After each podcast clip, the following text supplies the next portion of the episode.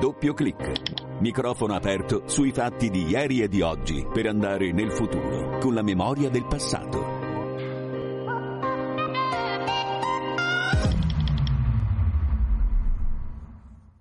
Buon anno.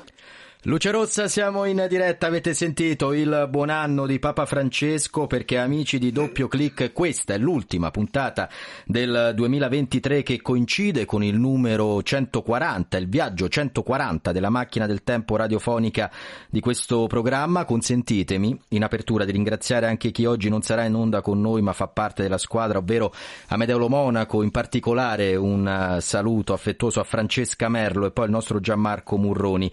Grazie anche anche alla regia oggi con Damiano Caprio e Gustavo Messina e poi a Patrizio Ciprari che è l'autore della sigla. Oggi parleremo di due fatti dell'anno che sta per concludersi e di due appuntamenti del prossimo anno.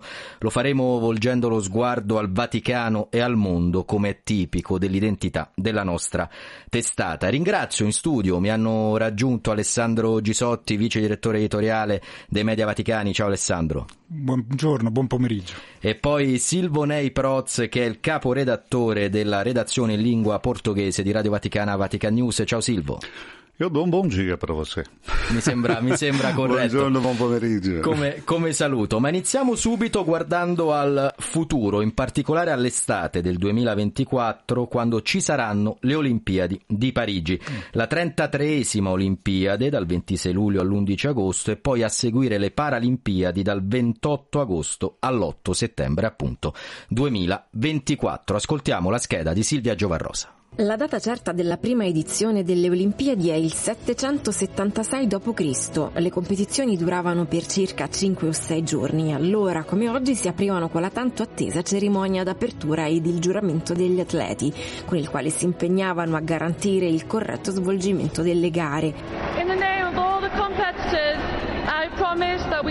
A nome di tutti i concorrenti prometto che prenderò parte a questi giochi olimpici rispettando e osservando le regole che li governano per uno sport senza doping e senza droghe, impegnandomi nel vero spirito della sportività per la gloria dello sport e l'onore della mia squadra.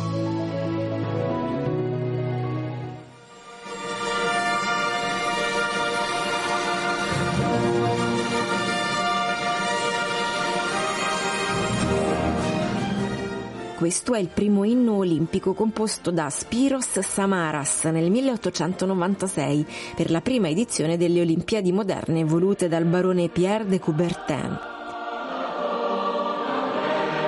Il 26 luglio 2024 avranno ufficialmente inizio le Olimpiadi di Parigi, che festeggia con l'anno venturo il centenario dagli ultimi giochi olimpici tenutisi nella capitale francese. Una new entry fra le discipline olimpiche che ciclicamente si rinnovano ad ogni edizione è la break dance. Le gare di surf, introdotte invece con le Olimpiadi di Tokyo 2020, si terranno nell'isola polinesiana di Tahiti.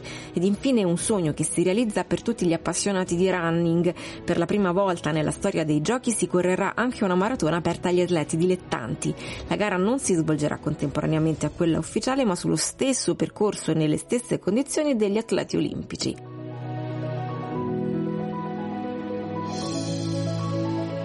Allora, in attesa della 33esima edizione dei Giochi Olimpici, lasciamoci ispirare dalle parole che San Paolo rivolse ai Corinzi in occasione dei Giochi istmici, vicini parenti di quelli olimpici. Non sapete che nelle corse allo stadio tutti corrono ma uno solo vince il premio? Correte anche voi in modo da conquistarlo. Essi lo fanno per ottenere una corona che appassisce, noi invece una che dura per sempre.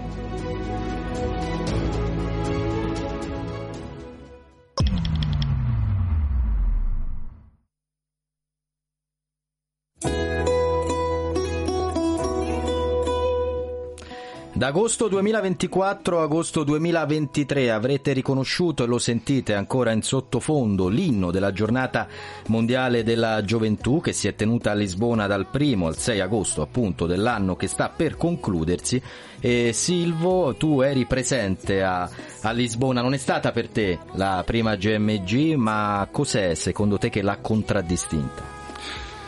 Allora, eh, non è stata la mia prima ma eh, è stata la mia seconda in portoghese.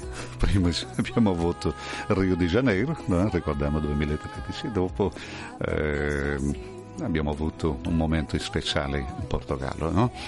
eh, anche perché era le, il più grande incontro che la Chiesa Cattolica faceva dopo la pandemia. No? un incontro eh, anche per tastare un po' anche il cuore dei nostri giovani che hanno aspettato tanto questo incontro. E abbiamo visto questo a Lisbona, abbiamo sentito da parte loro no, l'affetto, l'amore che hanno eh, regalato al Santo Padre, ma non soltanto al Santo Padre, tutti quelli che hanno incontrato no, le strade di Lisbona.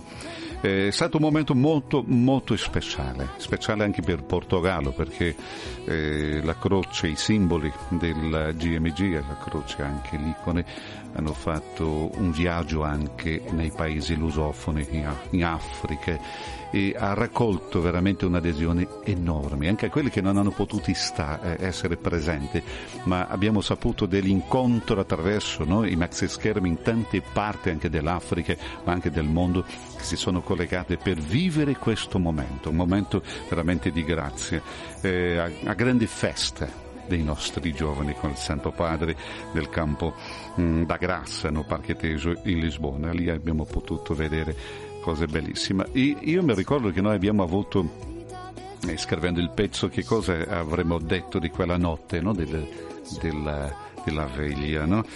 Eh, una parola che, che il Papa ha detto e che mi ha colpito molto. Io sono andato a pescare cosa avevo scritto. Solo una cosa è gratuita nella vita, l'amore di Gesù credo che quello è stato seminato un po' nel cuore di tanti giovani quella notte. E Lisbona è stata veramente al centro del mondo, il Portogallo confine occidentale d'Europa. Alessandro Gisotti, Francesco ha chiesto di ripensare i confini a Lisbona, non zone di separazione ma ha detto zone di contatto.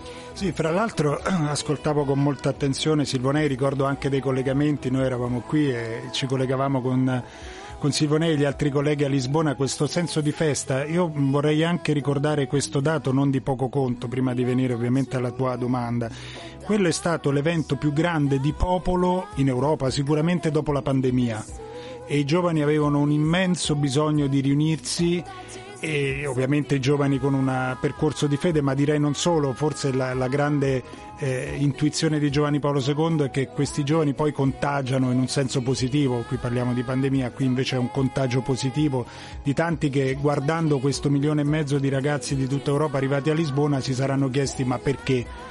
No? E, e, e, questo dà proprio il senso anche della risposta in fondo alla tua domanda, cioè eh, i giovani erano uniti nel nome di Gesù e quindi la cosa bella, l'abbiamo ricordato perché l'aveva detto anche a Panama, le bandiere, no? l'abbiamo ripetuto tante volte, Silvonei anche lo ricorderà. Cioè la GMG è bella perché? Perché nessuno annulla la propria identità, nemmeno quella nazionale, anzi c'è un certo orgoglio di portare la propria bandiera, ma non è mai contro la bandiera dell'altro, no? Eh, mi ricordo adesso che stavi parlando di una domanda che ho fatto a un, a un ragazzo, io credo che veniva dalle Filippine, non ricordo dove.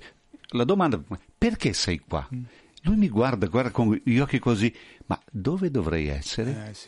Guarda, mi ha spianato ha detto, vede, è questo che io credo che il Santo Padre è riuscito a fare, perché veramente, sì, sì. ricordiamo, era periodo di vacanze, periodo del caldo, dove la gente va, al mare, no, c'è un incontro con il Papa e un incontro con Cristo. Sì, sai cos'è? Che questa domanda che noi più grandi, gli adulti che fanno perché, perché no? Perché il giovane non si pone poi troppe domande, è in ricerca ma senza tutte queste domande e sovrastrutture che noi facciamo. Perché no? essere lì con giovani, convivere un'esperienza di fede, di gioia e poi soprattutto appunto Papa Francesco che aveva promesso che sarebbe andato ed è andato nonostante lui lo ricordiamo poche settimane prima aveva subito un intervento chirurgico eh, e l'anziano Papa però non ha voluto mancare quell'appuntamento. Silvo, prima di salutarti, volgiamo lo sguardo al futuro. A maggio del 2024 la prima giornata mondiale dei bambini. Vede, il, il, fatto di che noi andiamo alla base, perché i bambini veramente sono quelli che costruiranno la nostra società, la nostra Chiesa, no? sono quelli che sviluppano la fede da piccoli. Da dove viene la fede? No? Della mamma, del papà, no? del, de, de, della, della culla. Eh, io credo che il Papa guarda veramente questo. No? Quando incontra i bambini nell'audienza generale, il Papa si trasforma, mette, mette i bambini con, con lui nel Papa mobile. Cioè, io sto portando, i loro mi portano per un futuro. Perciò la parola con loro, senz'altro e futuro. Grazie Simone Grazie Proz, buon anno. E ancora... Buon anche a voi Alessandro. Grazie. Alessandro resta fratello. con noi per un altro eh, ricordo del 2023 eh, o meglio per qualcosa che accadrà anche nel 24, ma non anticipiamo troppo. Veniamo invece a un altro fatto, gentili ascoltatori, che non vorremmo ricordare. 7 ottobre 2023, la guerra tra Israele e Hamas. Torniamo allora indietro di quasi tre mesi con la scheda di Alessandro Guarasci. Tutto inizia il 7 ottobre, quando Hamas avvia un'operazione militare contro Israele, iniziando in particolare dalla striscia di Gaza. Per il numero di vittime civili, almeno 1200 e di ostaggi almeno 240, si tratta del più grave attentato nella storia di Israele. Da allora inizia la reazione dell'esercito israeliano, che porta decine di migliaia di morti tra i civili palestinesi, decapitati, i vertici di Hamas. Madre e figlia morte anche nella parrocchia della Sacra Famiglia a Gaza, attaccata a pochi giorni dal Natale da tiratori scelti scelti dell'esercito. Il ricordo del Papa all'Angelus di domenica 17 dicembre. E questo è avvenuto persino all'interno del complesso parrocchiale della Santa Famiglia, dove non ci sono terroristi, ma famiglie, bambini, persone malate con disabilità. Una mamma e sua figlia, la signora Navda Khalil Anton e la figlia Samar Komar Anton, sono state uccise e altre persone ferite dai tiratori scelti. È stata danneggiata la casa delle suore di Madre Teresa, colpito il loro generatore. Qualcuno dice è il terrorismo, è la guerra. Sì, è la guerra, è il terrorismo. La tensione ha coinvolto anche la Cisgiordania dove palestinesi e esercito sono tornati a scontrarsi più volte, ma anche i coloni israeliani hanno più volte attaccato la popolazione. A farne le spese pure i cristiani costretti ad emigrare, ci dice da Betlemme Tommaso Merlo dell'associazione Pro Terra Santa. Stanno scomparendo anche da Betlemme, siamo percentuali che vanno all'1-2%, eh, le diaspore ormai si susseguono da tantissimi decenni. Io sono stato a visitare una piccola cittadina in Cisgiordania dove c'è una chiesetta, c'è anche il cimitero dei cristiani, ma i cristiani non ci sono più. Le ragioni sono molteplici, una di quelle più comuni è la mancanza di stabilità. Qui le guerre ormai si sostengono dal 1947. Qualsiasi progetto di vita le persone hanno, prima o poi arriva una guerra che lo fa saltare. La Terra Santa dunque continua ad essere una terra che non conosce pace, anche durante il Natale.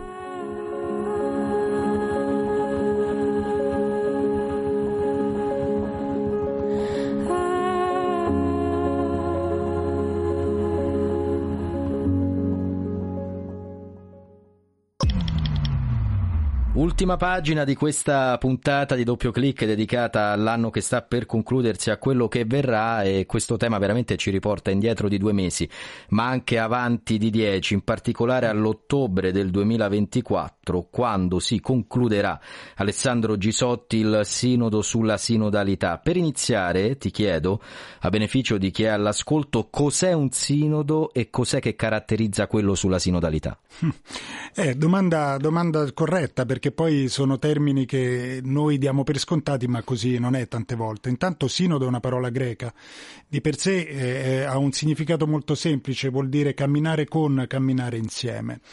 E la dimensione della sinodalità quindi riporta a questa eh, capacità del popolo di Dio di camminare insieme. Camminare verso dove? Beh, verso l'incontro con Gesù Cristo. Andando più nello specifico, quando nasce il sinodo dei vescovi? Il sinodo dei vescovi nasce con Paolo VI alla fine del Concilio Vaticano II, Papa Montini, San Paolo VI, ritiene, ed è un'intuizione profetica, che il Concilio Vaticano II debba continuare a camminare.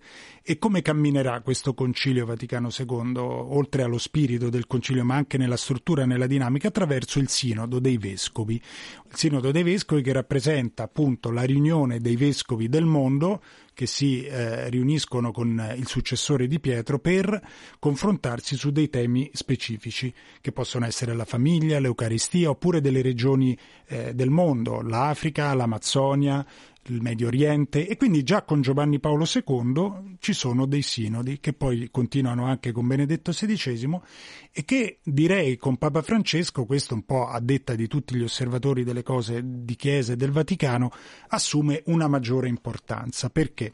Perché Papa Francesco ritiene che questo sinodo dei vescovi sempre più debba essere un, un sinodo in cui c'è una forte partecipazione del popolo di Dio e quindi non soltanto dei vescovi, che ovviamente rimangono come presenza e partecipazione preminente, però sempre più, e l'abbiamo visto ancora di più in quest'ultimo sinodo sulla sinodalità, tutto il popolo di Dio è partecipe, anche le donne e anche con diritto di voto. E il sinodo sulla sinodalità. E certo è un sinodo particolare perché? Perché prima dicevo, normalmente i sinodi sono stati convocati dai papi su un tema o una regione specifica. La famiglia, Papa Francesco lo ha fatto eh, all'inizio del suo pontificato, l'Amazzonia, una regione particolare dove si intrecciano temi ambientali e temi di sviluppo e anche evidentemente temi pastorali. Qui invece è uno stile che si eh, sottolinea con questo sinodo. Il Papa lo ha detto tante volte, quindi forse anche a livello di comunicazione è più complicato, perché ma insomma di che cosa stanno parlando? Della famiglia, dei giovani, no, di uno stile per la Chiesa del terzo millennio, che è proprio lo stile della sinodalità, del camminare insieme. E pochi giorni fa, Alessandro, abbiamo veramente eh, un minuto poco più, però ci tengo a chiedertelo, perché i cardinali Grec e Oleri ci hanno scritto ai vescovi di tutto il mondo spiegando quelle che saranno le tappe di lavoro dei prossimi mesi in vista appunto dell'ottobre 2024. Cosa dobbiamo dunque aspettarci? Beh, dobbiamo aspettarci quello che ci siamo già eh, che abbiamo già visto e sperimentato prima del sinodo dell'ottobre scorso, cioè una partecipazione diffusa della Chiesa nel mondo, quindi attraverso un'attività delle conferenze episcopali e poi dei vescovi e delle parrocchie, per eh, appunto elaborare un nuovo documento, un nuovo materiale di sintesi che porti al nuovo instrumentum laboris, cioè lo strumento guida che poi servirà al sinodo dell'ottobre del 2024. Questo per dire come anche nella idea, nel cuore di Papa Francesco ci debba essere un cammino lungo, cioè un cammino che è iniziato nel 2021 e che finisce nel 2024 con diverse tappe. La tappa romana è ovviamente quella che anche mediaticamente risulta più interessante, più importante, però le tappe regionali, intendo regionali, Europa, Asia, America, non sono meno importanti perché sono quei passaggi che contribuiscono a portare poi il contenuto su cui verrà discusso lo strumento di lavoro nell'ottobre del 2024. Grazie Alessandro Gisotti, sei riuscito in pochi minuti nell'impresa di spiegare il sinodo sulla eh, sinodalità qualcosa, qualcosa. qualcosa, ma certamente insomma il mese di ottobre 2024 sarà un mese importante per tutti noi continueremo a parlarne prima, durante e sono certo anche dopo. Grazie Alessandro, buon grazie anno. a voi. E ringrazio la regia con Damiano Caprio e Gustavo Messina, grazie a tutti voi, i miei auguri anche con questa musica sono eh, quelli di riuscire a mettere davvero nel 2024 la parola grazie, la parola gratitudine al centro delle nostre vite. E ricordiamolo, se c'è motivo per lamentarsi, ce ne sono sempre almeno due per non farlo. Ciao! Mi hai creato, mi hai fatto come te, per essere nel mondo. Quando tu mi hai plasmato, mi hai fatto come te per parlare di te e questo io farò. Grazie.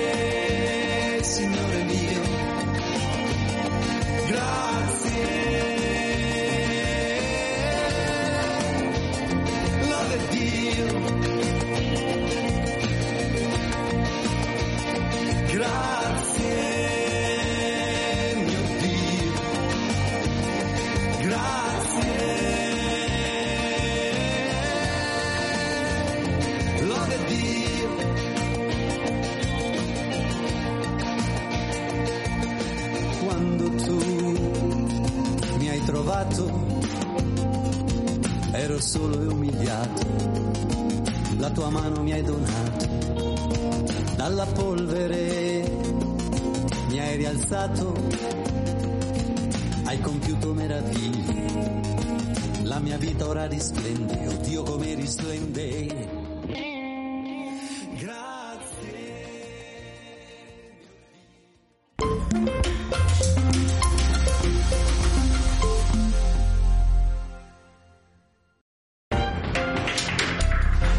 13, Stefano Leszczynski in studio, Ucraina. Sono almeno 18 le vittime del massiccio attacco russo in diverse regioni del paese, oltre 100 e molte persone ancora sotto le macerie, colpite Kiev, Leopoli, Sumi, Odessa, Kharkiv, Zaporizhia e Dnipro. L'Agenzia delle Nazioni Unite per i rifugiati palestinesi denuncia un attacco contro uno dei suoi convogli di aiuti nella striscia di Gaza. A oggi sono oltre 21.500 le vittime della guerra contro Hamas. Il cardinale Zuppi dice la guerra è come una pandemia, bisogna fare di tutto per arrivare alla pace. Sono ripresi i lavori alla Camera con l'esame in aula degli emendamenti alla manovra che è già stata approvata al Senato, l'inizio delle dichiarazioni di voto ai gruppi parlamentari alle 17, a seguire il voto definitivo sul provvedimento. Tre uomini e una donna sono stati giustiziati questa mattina in Iran con l'accusa di essere legati ai servizi segreti israeliani del Mossad, lo riferisce l'agenzia di stampa Mizan. È tutto, l'informazione torna alle 14.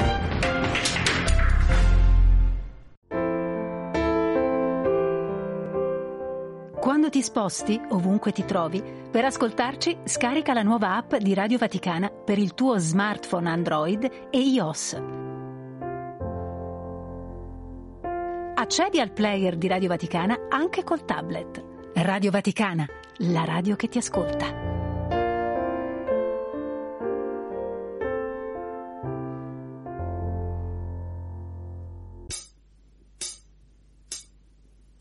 thank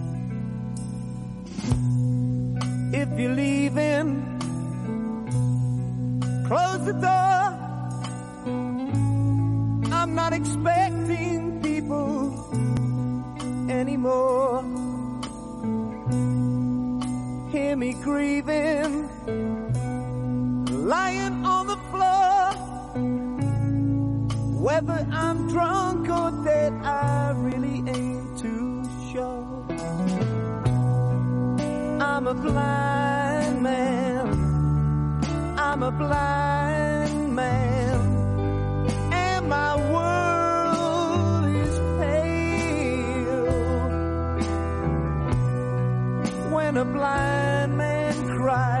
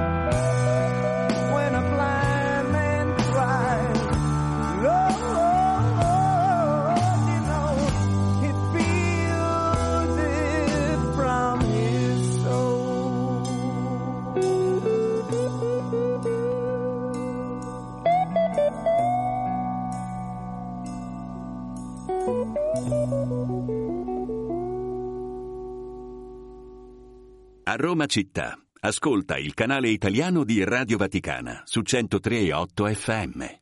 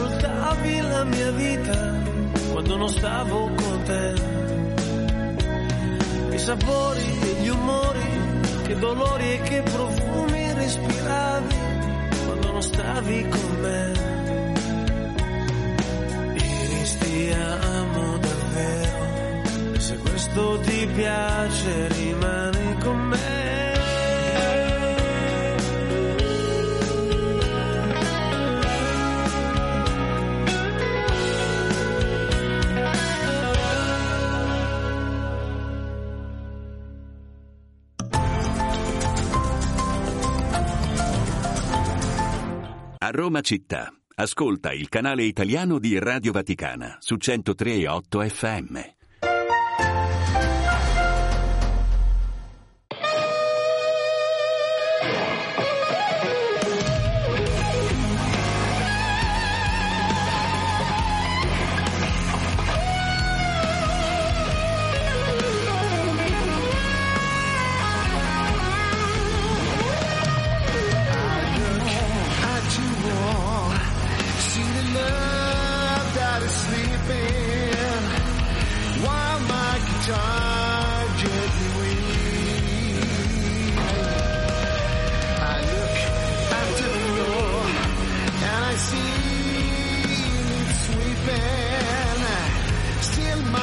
time.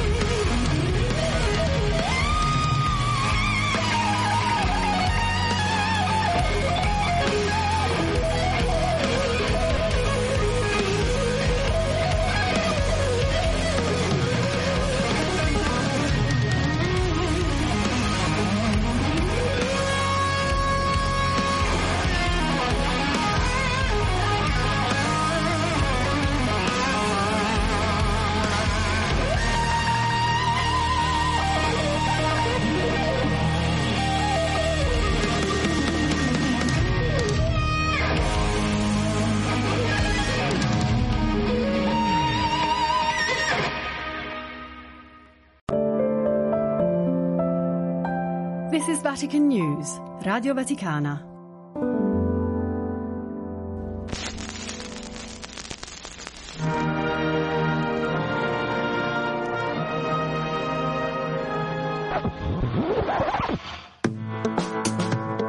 Laudetur Jesus Christus. Papale papale, il vocabolario dei papi. Figli dilettissimi, la nostra parola, la parola. Speriamo di essere ascoltati. E questo è molto bello, è molto bello.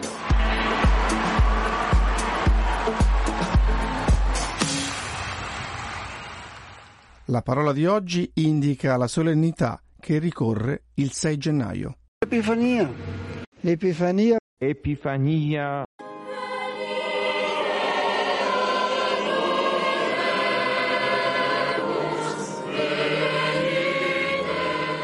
Non meno che per gli altri uomini, per voi Gesù è venuto a recare una più nobile ed intima liberazione, quella che dal gioco e dalle catene delle passioni e del peccato Pio XII, radiomessaggio ai detenuti 30 dicembre 1951. redime alla pace dello Spirito annunziata nella notte santa, che opera la interiore rinnovazione della vita e rapisce nella luce ristoratrice di un'epifania di redenzione.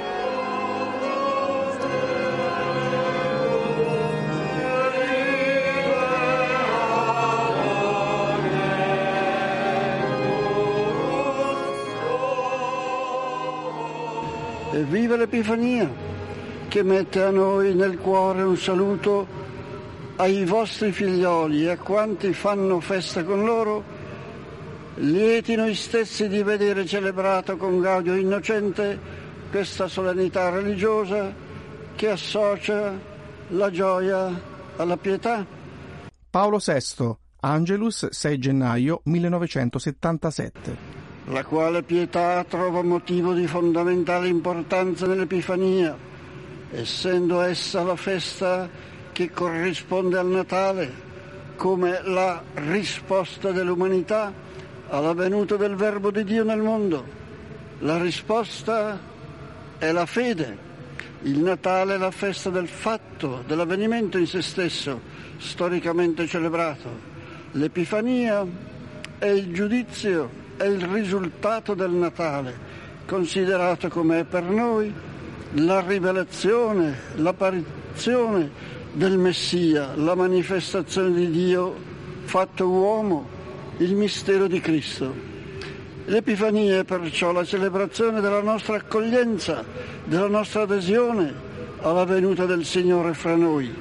È, come dicevamo, la festa della fede, principio della nostra religione cristiana. È il nostro sì all'incontro con quel Cristo che è nato e apparso a Betlemme.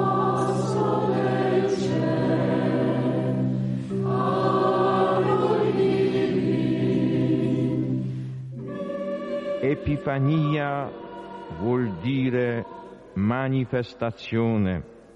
Giovanni Paolo II, omelia nella solennità dell'Epifania 6 gennaio 1984.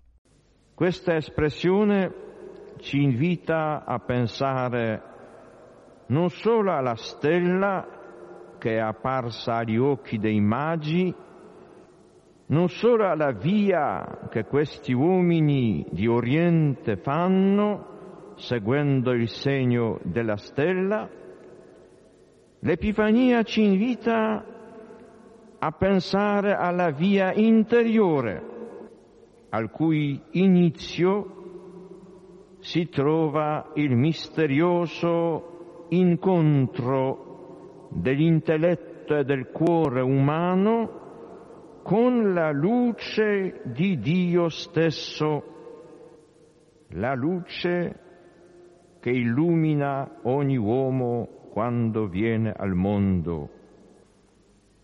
I tre personaggi dell'Oriente seguivano con certezza questa luce ancora prima che apparisse la stella.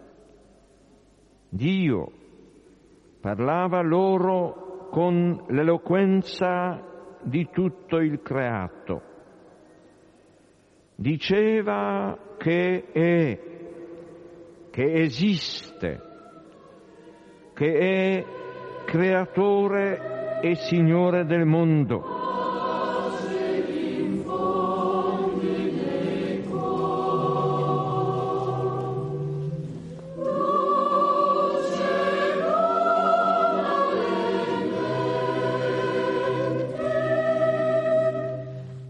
Cari amici, questa è la domanda che la Chiesa vuole suscitare nel cuore di tutti gli uomini. Chi è Gesù? Benedetto XVI, Angelus 6 gennaio 2011. Questa è l'ansia spirituale che spinge la missione della Chiesa, far conoscere Gesù, il suo Vangelo, perché ogni uomo possa scoprire sul suo volto umano il volto di Dio e venire illuminato dal suo mistero di amore. L'Epifania preannuncia l'apertura universale della Chiesa, la sua chiamata ad evangelizzare tutte le genti. Ma l'Epifania ci dice anche in che modo la Chiesa realizza questa missione riflettendo la luce di Cristo e annunciando la sua parola.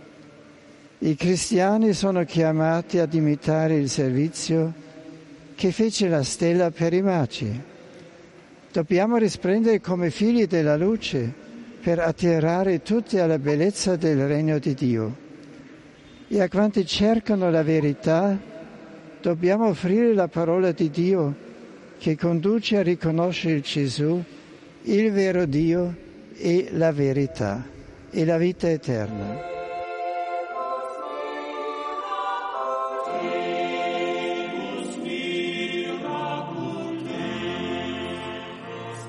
Mettiamoci in cammino verso di Lui. Non diamo all'apatia e alla rassegnazione il potere di inchiodarci nella tristezza di una vita piatta. Francesco Omelia nella solennità dell'Epifania, 6 gennaio 2022. Prendiamo l'inquietudine dello spirito, cuori inquieti. Il mondo attende dai credenti uno slancio rinnovato verso il cielo. Come i magi, alziamo il capo, ascoltiamo il desiderio del cuore, seguiamo la stella che Dio fa splendere sopra di noi e come cercatori inquieti restiamo aperti alle sorprese di Dio. Fratelli e sorelle, sogniamo, cerchiamo, adoriamo. Papale Papale, un podcast a cura di Amedeo Monaco, con la collaborazione di Benedetta Capelli e Fabio Colagrande. Voci dei Papi, dall'archivio editoriale multimediale Radio Vaticana. Pium! Ioannis vigesimi terzi. Paulum sextum. Ioannis Pauli primi. Ioannis Pauli. Benedicti decimi sexti. Franciscum.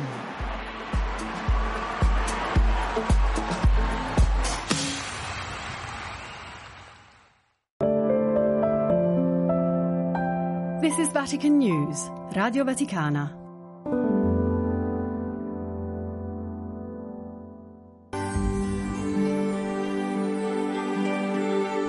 E l'angelo disse, non temere Maria, perché hai trovato grazia presso Dio.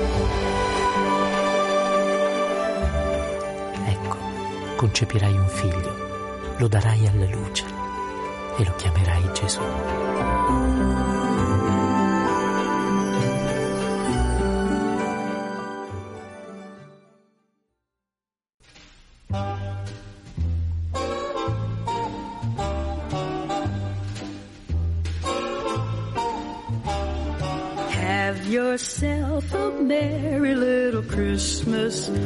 Let your heart be light. Next year all our troubles will be out of sight.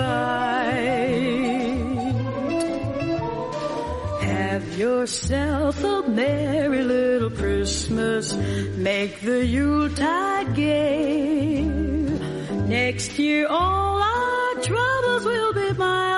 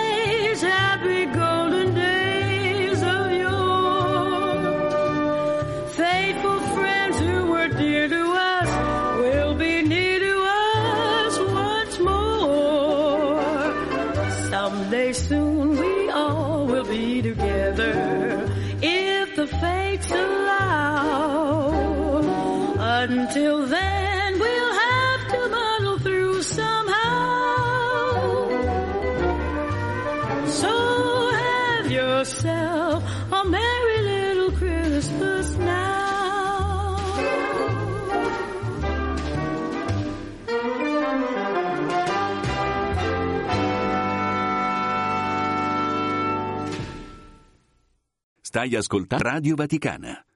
Mi chiedo se hai trovato le risposte che cerchi, se è vero che hai incontrato la persona che aspetti. Tu mi leggi dentro e vedi quello che provo. So che è uno sbaglio e voglio farlo di nuovo, ma è un salto nel vuoto.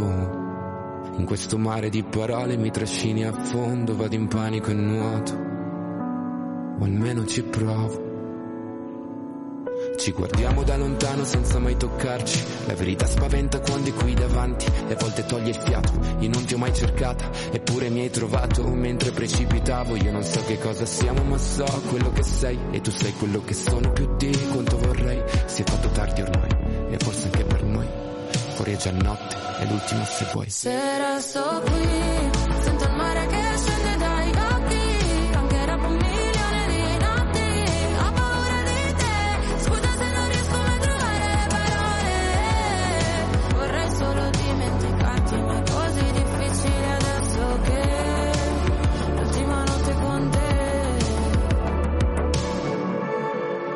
so se puoi fidarti. Ho molto più da perdere da te rispetto a quanto posso darti. Sarebbe più semplice odiarci e costruire mura intorno a noi per essere più distanti, ma ci sono sempre stato. E tu pure, come le tue paure, per queste emozioni che nascondo, forse non ci sono cure, che lasciano il segno addosso e fanno male come punture. Se resto qui, sento il mare che scende dai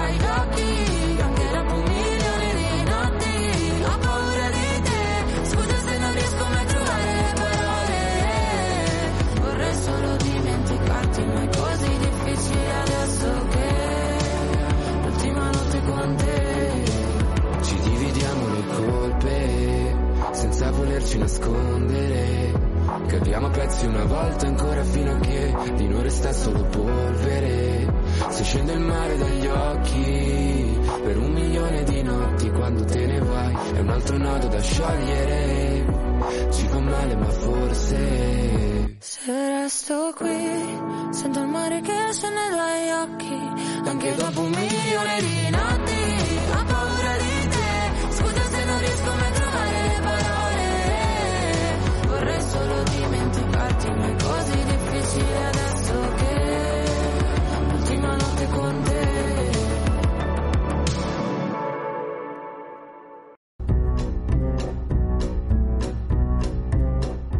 Radio Vaticana presenta Indovina chi viene a pranzo. Un programma di Lucas Duran, Mara Miceli, Monia Parente e Rosario Tronnolone. In onda tutti i giorni alle 13.30. Cari amici, bentrovati da Rosario Tronnolone al nostro appuntamento con Indovina chi viene a pranzo.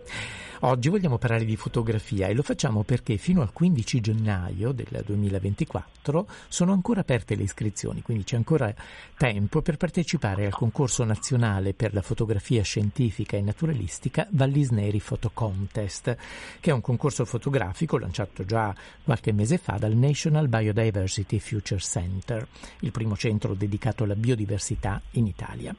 Questo concorso, che è realizzato in collaborazione con Contrasto, è patrocinato dal Dipartimento di Biologia dell'Università degli Studi di Padova e noi ne parliamo con il professor Gerolamo Lanfranchi, che insegna appunto il professore di genetica all'Università di Padova. Buongiorno e benvenuto. Buongiorno, buongiorno. allora, intanto perché la fotografia può essere un mezzo per sensibilizzare alla biodiversità? Dunque, il nostro dipartimento è un dipartimento di biologia, come lei ha detto, multidisciplinare, perché la biologia si è molto sviluppata negli ultimi 50 anni e um, quello che noi pensiamo è che una delle missioni che eh, i biologi hanno e anche i professori universitari è quella di dare dei messaggi su quello che scoprono, quello che conoscono per quanto riguarda lo stato dell'ambiente e lo stato della natura. E siccome eh, decisamente stiamo attraversando un periodo molto rischioso per la natura e, e anche per l'uomo, abbiamo pensato che utilizzare una forma d'arte immediata come la fotografia potesse essere molto utile per far arrivare questo messaggio alla, alla società. Quello che mi colpiva è che in realtà il, eh, dire, il tema della biodiversità può essere um, utilizzato in assoluta libertà dal mondo microscopico a quello invece dell'ecosistema in qualche modo. Certo, sì, perché diciamo, eh, è tutta la natura che sta soffrendo di questa situazione di cambiamenti climatici e quindi perdita della biodiversità, sia a livello microscopico che a livello macroscopico ecologico.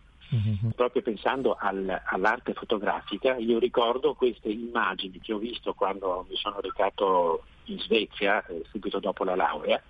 C'era un famoso fotografo svedese che aveva fotografato una cellula trafitta da una fibra di amianto. È una cosa veramente impressionante a dimostrare come l'inquinamento provocato dall'uomo poteva eh, addirittura creare dei danni subdoli a livello microscopico che poi si sono tramutati diciamo, in patologie estremamente gravi dovute proprio all'iniziativa industriale dell'uomo.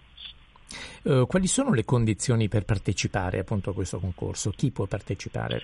Diciamo, non c'è nessuna condizione perché per, per questo primo anno eh, pensavamo di aprire il concorso sia a fotografi professionisti che, che fotografi dilettanti eh, l'unica condizione è quella di mandare delle opere tematiche il tema di quest'anno è appunto biodiversità in crisi e poi era risolto il problema anche della eh, produzione, che ormai si fa eh, abbastanza facilmente, di opere fotografiche, ma non solo fotografiche, con l'intelligenza artificiale.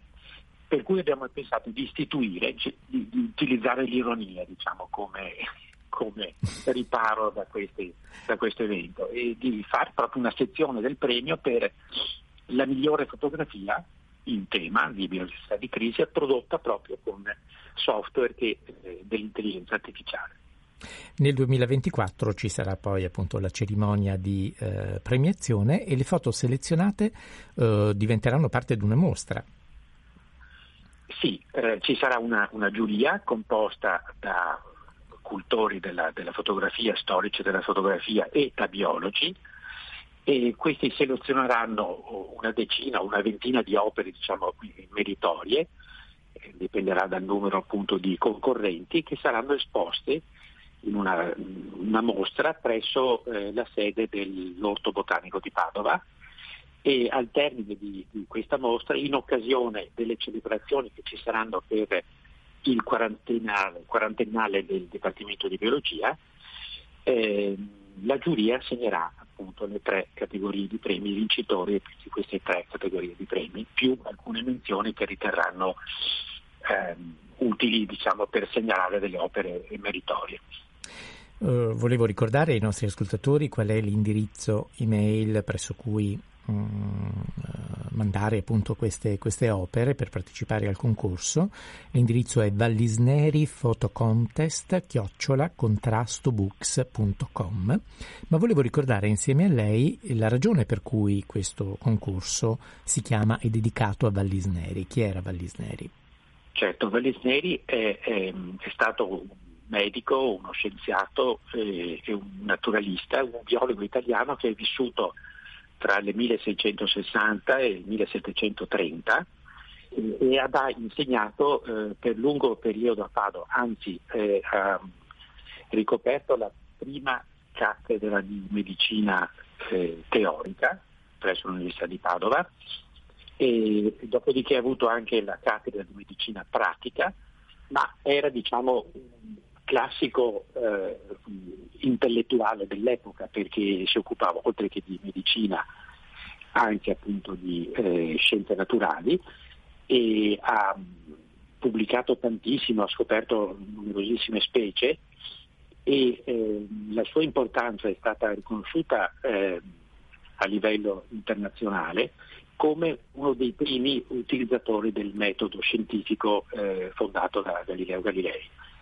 E per questo, per la sua fama, il, l'Università di Padova ha dedicato l'edificio dove sono ospitati tutti i biologi padovani appunto a lui, Antonio Varisneri. Bene, grazie. Allora, grazie al professor Gerolamo Lanfranchi, professore di genetica all'Università di Padova, con il quale abbiamo parlato del Ballisneri Photo Contest. Ricordiamo ancora che fino al 15 gennaio sono aperte le iscrizioni appunto al concorso, a questo concorso eh, nazionale per la fotografia scientifica e naturalistica. Il tema di quest'anno è appunto biodiversità in crisi, come ricordavamo. Grazie di essere stato con noi. Grazie a voi, grazie, buongiorno.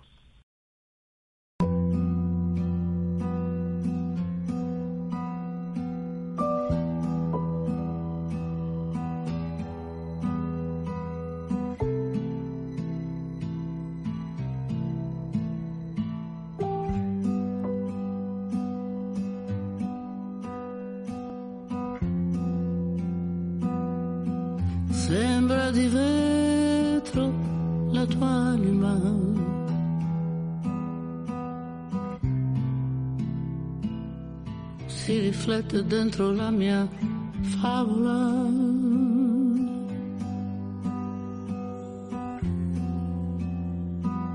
Giuro di aver visto una lucciola.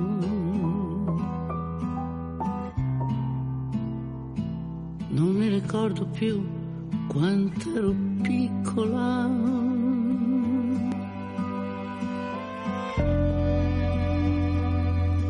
Padre che fuma una nuvola, con un dito riesce a farla magica. Ne ricordo dice tu non perderla, ma intanto era una scusa per segnarsela. Somiglia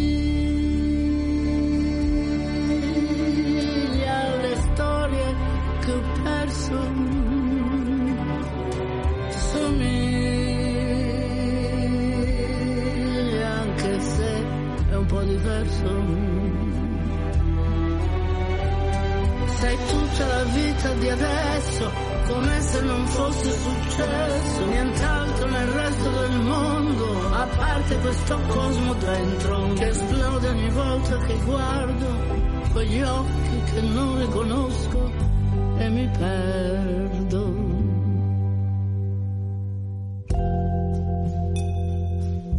Sembra di vetro la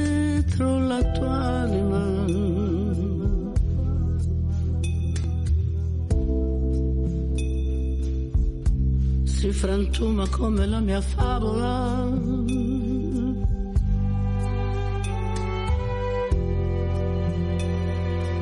E mia madre che sogna l'America, chi glielo dirà che il tempo rotola e travolge tutto poi dimentica.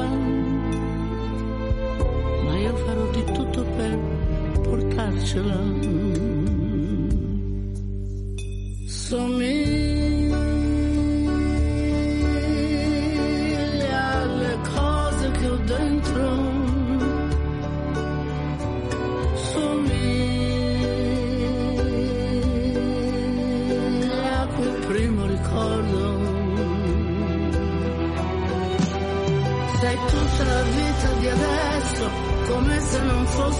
successo nient'altro nel resto del mondo, a parte questo cosmo dentro, che esplode ogni volta che guardo quegli occhi che non riconosco e mi perdo.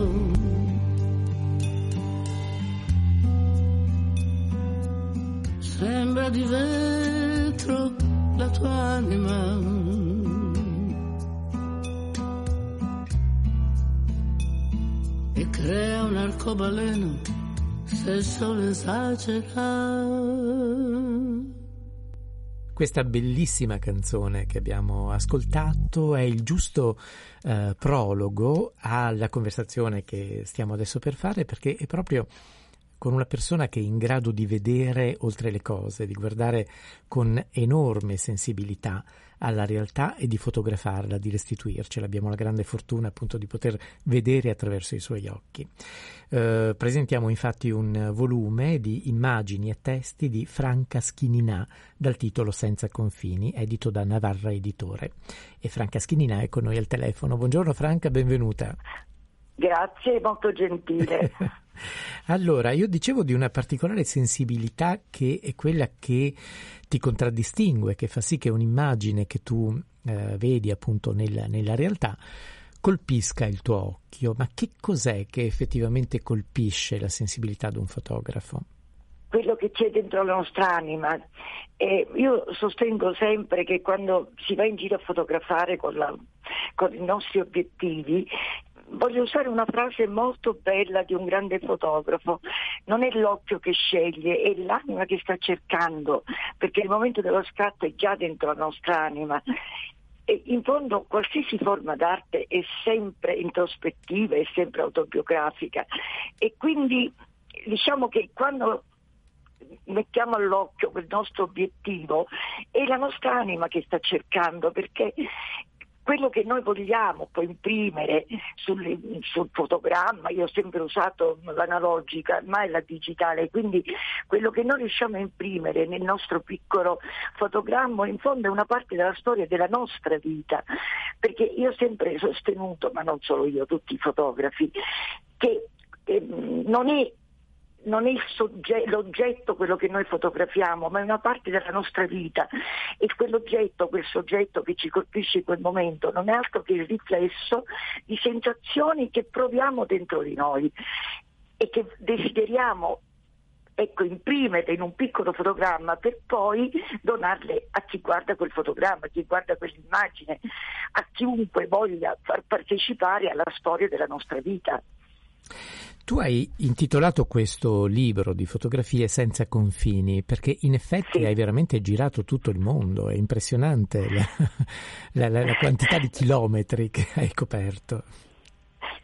E diciamo che prima ho iniziato nella mia zona, tu sai che io sono siciliana, e mm, quando ho iniziato a fotografare vorrei nominare una grande fotografa, il suo compagno, eh, Giuliana Traverso e Lanfranco Colombo. E, mm, ecco, Giuliana Traverso in uno suo stage fotografico disse una frase bellissima che eh, ho impresso nel mio cuore ragazze, io ero molto giovane, per questo dico ragazze, avevo 39 anni, vivete in modo da non trovarvi alla fine della vostra vita sedute sul bordo estremo di una panchina vuota. E diciamo che io in quel periodo mi sentivo già così, mi sentivo già un vuoto esistenziale che mi, dava, mi, faceva tanto, tanto male. Quindi quando casualmente, è avvenuto tutto casualmente nella mia vita, mi regalarono una macchina fotografica, diciamo che prima iniziai a fotografare la mia Sicilia perché come tu sai la Sicilia è splendida, questi paesini piccoli piccoli che io camminavo sempre con una grande cartina geografica e segnavo a matita quei piccoli paesini col cerchietto che poi quando tu arrivavi non proseguivano, erano magari paesini selcucuzzoli, quindi storie molto particolari della vita di questi individui. Ecco, quando diciamo, completai il giro della Sicilia perché secondo me ecco, ogni cosa poi si deve completare. Poi presi il volo e cominciai a girare per tutto il mondo. E quello che però eh, notai e che mi fece molto molto male è questa ingiustizia feroce che incontravo in ogni paese nel quale mi recavo e che quindi mi, mi, diciamo, mi portava a continuare ad andare avanti e a non fermarmi mai. Però ecco, volevo aggiungere che il mio primo lavoro, che per me è stato il lavoro più bello e più importante, io lo svolsi, ecco avevo 39-40 anni e fu, e fu, quello che mi diede proprio eh, la spinta per proseguire, eh, lo eseguì nei, nei, negli ospedali psichiatrici, nei manicomi e quindi puoi immaginare la reazione nel vedere quella gente eh, abbandonata, maltrattata senza alcun pudore. E, fu un lavoro che io all'inizio ecco, affrontai con estrema serenità, poi però diciamo che mi spinge ad andare oltre e, e fu un'esperienza che, che, quasi mi prese per mano e mi impose di proseguire mm-hmm. e di andare ecco, prima in giro per la Sicilia e poi in giro per il mondo. Tu hai parlato di ingiustizia, no? Io volevo subito ricordare una cosa, cioè che il ricavato di questo libro, di questo libro senza confini, è interamente devoluto ad un progetto, il progetto Nutrizione eh, eh, dell'associazione Progetto Missione Madagascar, eh, presieduto sì. da padre Renato Dell'Acqua. Perché hai voluto appunto eh, fare questo, questo gesto e dare questo tuo contributo? Beh, noi vent'anni fa, esattamente nel 2003, io avevo conosciuto da parecchi anni il padre nato dall'acqua, che in questo momento pensa si trova in Palestina, e mm, stato, fu diciamo allora il mio padre spirituale, mi aiutò moltissimo in quel mio periodo appunto di, chiamiamola depressione esistenziale. E dopo qualche anno dalla nostra conoscenza io continuavo a esporgli questo mio, questo mio sogno di realizzare qualcosa in Africa perché l'Africa io l'ho sempre sentita come la mia seconda patria. E siccome ecco, padre Renato ha un fratello che si trova in Madagascar, missionario lì da 40 anni e, e quindi diciamo che formammo questa associazione nel 2020, eravamo un gruppetto minimo ma è stato sufficiente questo gruppo per poter realizzare tanti progetti e questa associazione la chiamavamo Associazione Missione Madagascar, progetto Madagascar. Naturalmente io andai lì subito dopo e constatai quello che avevo sempre visto in giro per il mondo e quello che pensavo che stesse, c'è bambini denutriti, niente ospedali, niente, niente pochissimo cibo, ehm, e niente abitazioni, qualsiasi cosa era sempre il nulla più assoluto. E quindi cominciamo sin da allora a organizzare delle serate, dei momenti particolari per raccogliere fondi. Poi prima di Senza Confini avevo realizzato un, altro, un, mio secondo libro che avevo titolato Sede d'Africa e anche con quello aiutammo tantissimo questa associazione, incominciamo con i pozzi a realizzare 10-15 pozzi così prima naturalmente della nostra missione e poi incominciamo a realizzare i progetti, l'ambulatorio, le scuole e così via di seguito, insomma ora penso a 20 anni, quindi il momento in cui ho realizzato Senza confini, che poi era il libro antologico della mia vita, il mio testamento, vorrei chiamarlo così perché ormai ho un'età notevole, e naturalmente è un libro di 450 pagine, come hai visto, raccoglie tutti i miei viaggi fotografici, tutto il mio cammino fotografico, più che chiamarlo viaggio, naturalmente l'ho dedicato alla mia associazione. Mm-hmm. E l'ultimo progetto che abbiamo realizzato due anni fa è stato un grande ospedale. Ci siamo riusciti a fare qualcosa, ecco. Senti, e sfogliando il, questo ricchissimo volume che uh, dà veramente delle suggestioni bellissime, molto spesso si incrocia lo sguardo di un bambino o lo sguardo di una persona anziana. Mi sembra che siano quelli che più di ogni altro catturano la tua anima invece che il tuo sguardo, appunto, come, come mi dicevi. E, e sì, è proprio così, perché vedi, è chiaro che restando a casa tante cose magari tu le ascolti, le vedi in televisione, le ascolti, però non, non, hai la chiarezza di quello che avviene nel mondo. Ma andando in giro da sola, come ho fatto io, sempre con i miei obiettivi, che come dicevo prima erano il proseguimento, cioè l'occhio ma il proseguimento della mia anima, io continuavo a notare questa ingiustizia feroce che è sempre perpetrata nei confronti dei deboli. I deboli chiaramente non si possono difendere, non possono reagire. E chi sono i deboli nella vita se non i bambini e gli anziani? che non solo non hanno la forza di difendersi, di ribellarsi, ma ah, ricevono molta poca protezione da parte de, de, dell'umanità, perché eh, ecco, i valori, gli antichi ideali, quelli che io pensavo che dovessero esistere quando, man mano che crescevo l'umanità, la dignità, la solidarietà, e, io guardandomi intorno notavo sempre di più che mancava.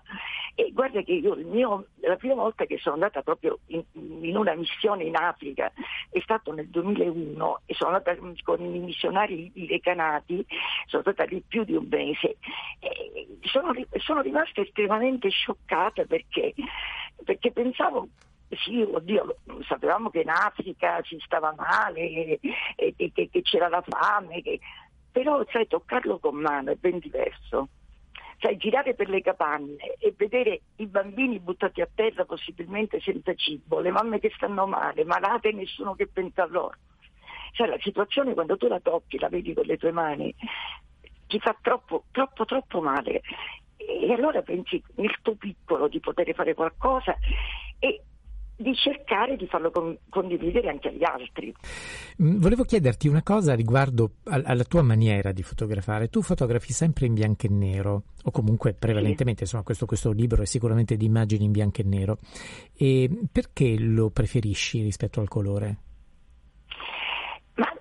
Il bianco e nero innanzitutto ha tantissimo colore, tantissimi grigi, bianchi, neri, tu puoi, puoi giostrarlo un po' poi anche in camera scura come vuoi. Il colore io sempre, l'ho sempre definito didascalico.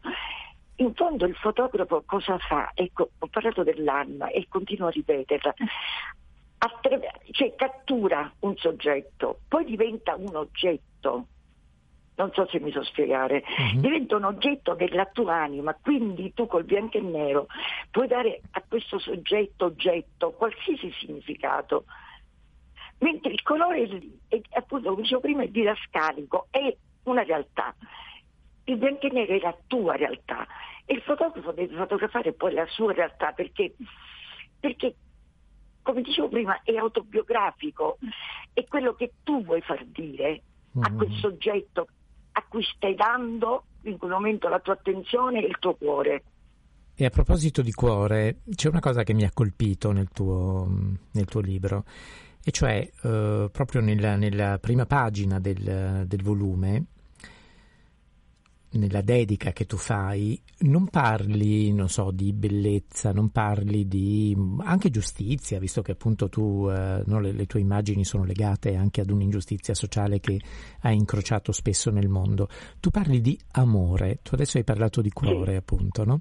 E dedichi il tuo libro Beh, a tua madre intanto, sì, e alle persone che, che ti hanno amato e che tu hai amato. E perché hai voluto questa dedica? Ah, mamma mia, lì metti però un, un, dito un po' su una piaga perché eh, io sono nata tre giorni prima che morisse, tre giorni dopo cioè che morisse mio padre, mio padre è morto tre giorni prima, il 20 mm. marzo sono nata il 23, mia madre era giovanissima, anche mio padre. E, e questo amore, c'è tutta una storia dietro di questo grande amore tra mio infatti la, la prima frase è dedicata a mia madre, uh-huh. questo grandissimo amore che li legava, io l'ho vissuto pur non avendo mio padre. E da un lato mi è mancato moltissimo perché la figura paterna, anche se poi mia madre sposò il fratello, non si può sostituire. E quindi mi è mancato da morire. E l'ho sempre avuto dentro di me talmente forte, talmente il bisogno di questo amore che io amo moltissimo anche gli animali, forse ecco te lo dicevo poco fa, uh-huh. e, e noto che quando sono in giro nella mia città o in altri posti del mondo e mi avvicino a un animale, quell'animale capisce già il mio amore e questo l'ho, l'ho potuto constatare anche nei confronti delle persone. Cioè, mia madre intanto mi ha insegnato l'amore non a parole, soltanto con i fatti e soltanto con i, i suoi gesti e con la sua vita. E man mano che io sono andata in giro, camminando per il mondo, notavo che a volte bastava soffermarsi un attimo, una carezza, uno sguardo, una piccola attenzione, una moneta che poteva aiutare una persona in quel momento drammatico. L'ho vissuto soprattutto nel mio primo viaggio quando in America eh, mi sono trovata a contatto con gli indiani, i nativi americani, in una riserva indiana che è stata dolorosa in una maniera pazzesca.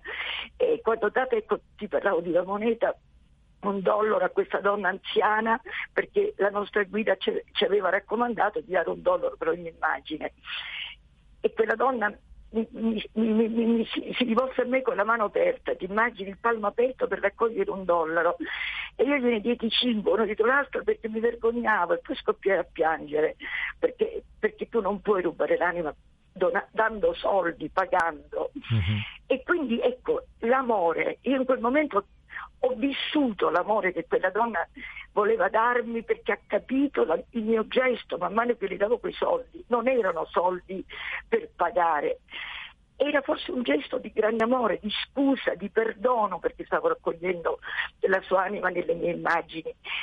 e stavo raccogliendo il suo dolore, che era grandissimo, credimi. Uh-huh. Chiusi in quelle riserve e, e, ti dico chiusi con un catenaccio, che è quello uno dei ricordi più dolorosi della mia vita. Quindi l'amore, secondo me, si può donare anche, anche con uno sguardo. Tu passi vicino a una persona, quella persona sta male, tu la guardi con amore, la guardi con affetto, forse si sente meno male in quell'attimo. Franca, io ti ringrazio moltissimo di questa tua bellissima testimonianza, di, di, questo libro preziosissimo e delle tue immagini che parlano veramente da sole e raccolte nel libro Senza confini, immagini e testi di Franca Schinina edito da Navarra Editore. Grazie di essere stata con noi Franca, grazie del tuo bellissimo e preziosissimo ringrazio lavoro. Te, ringrazio voi, scusatemi se sono stata forse un po' confusionaria, ma è la mia vita, quando io parlo di questo libro è la mia vita e sai in pochi minuti è molto difficile parlare della tua vita, soprattutto quando è stata diciamo piuttosto piena come la mia e quando ho vissuto tante tante di queste esperienze che che è molto complicato descriverli, soprattutto per telefono. Comunque vi ringrazio tantissimo per avermi dato la possibilità di, di confessarmi. Ecco, grazie ancora. Grazie, grazie a te. E adesso che dovrei posare per l'ennesima fotografia, sai dirmi tu per caso la migliore inquadratura quale sia? Ormai che con un selfie fai vedere tutto a tutti e così sia. Ce la incorniciamo o la butto via. Parole sulle note sono state la migliore compagnia. Per affrontare la stupidità abbiamo ancora l'allegria. se il cielo concedesse un po' di grazia ad ogni anima qua giù. Io sarei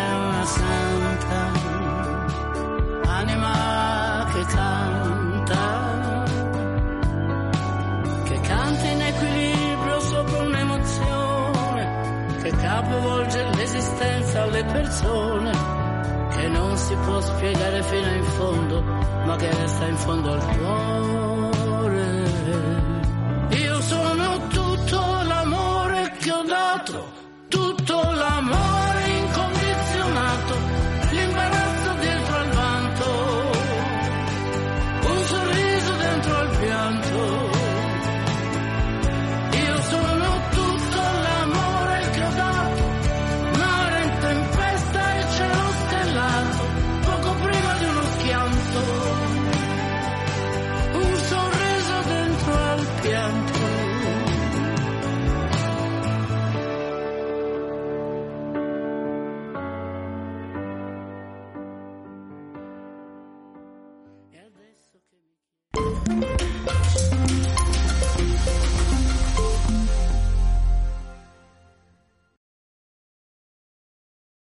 Laudetur Jesus Christus.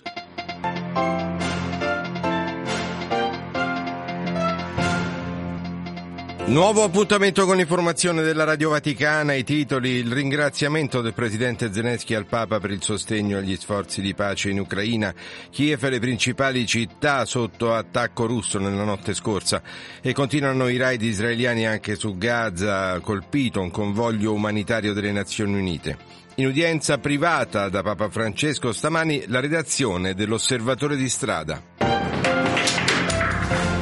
Bentrovati all'ascolto da Giancarlo Lavella. La gratitudine del presidente ucraino Volodymyr Zelensky a Papa Francesco per il sostegno a favore di una pace giusta. Il nuovo colloquio telefonico tra il capo dello Stato e il pontefice è stato reso noto ieri sera attraverso i canali social della presidenza ucraina, ma solo poche ore dopo Mosca ha lanciato una pesante offensiva con un fitto lancio di missili su tutto il paese. Il servizio di Stefano Leccinski. E allerta aerea nazionale in tutta l'Ucraina per il massiccio attacco lanciato da Mosca contro tutte le principali città del paese. I bombardamenti sono iniziati all'alba di oggi e hanno preso di mira Kharkiv nel nord-est, Odessa al sud e poi Leopoli a ovest. Anche la capitale Kiev è sotto attacco da stamattina alle 6 ora italiana e la popolazione è stata invitata a rimanere nei rifugi. Secondo fonti di stampa ucraine i bombardamenti sono avvenuti utilizzando razzi a lungo raggio, in parte intercettati dalla contraerea. Nonostante non siano state ancora diffuse notizie su possibili vittime, le autorità di Odessa e Kharkiv riferiscono di edifici colpiti e incendi in corso. Una nuova offensiva, quella lanciata da Mosca, che fa seguito alla notizia diffusa nella serata di ieri di un nuovo colloquio telefonico tra il presidente ucraino e Papa Francesco. Zelensky ha espresso gratitudine al Vaticano per il sostegno in favore di una pace giusta. Abbiamo discusso del nostro lavoro congiunto sulla formula di pace, in cui sono già coinvolti più di 80 stati, ha reso noto sui suoi canali social la presidenza ucraina. E sui bombardamenti russi, soprattutto sulla capitale ucraina Kiev, Svitlana Djukovic ha intervistato il sacerdote greco-cattolico padre Taras Zeplinski. Grazie a Dio siamo sopravvissuti. Durante questa notte la Russia ha fatto l'attacco il più massivo con più di 110 missili, più di 20, quasi 30 droni. Abbiamo visto le conseguenze di questo attacco. Abbiamo visto che gli obiettivi della Russia non erano tanto militari quanto civili. E già per la seconda volta avete festeggiato il Natale nella situazione di guerra. Quale messaggio di questa festa lei, come il sacerdote, ha cercato di trasmettere ai suoi fedeli per aiutarli in questo difficile periodo? Noi abbiamo celebrato come cristiani il Natale, abbiamo accolto Dio stesso che è nato tra di noi. Questo ci dà la forza di andare avanti.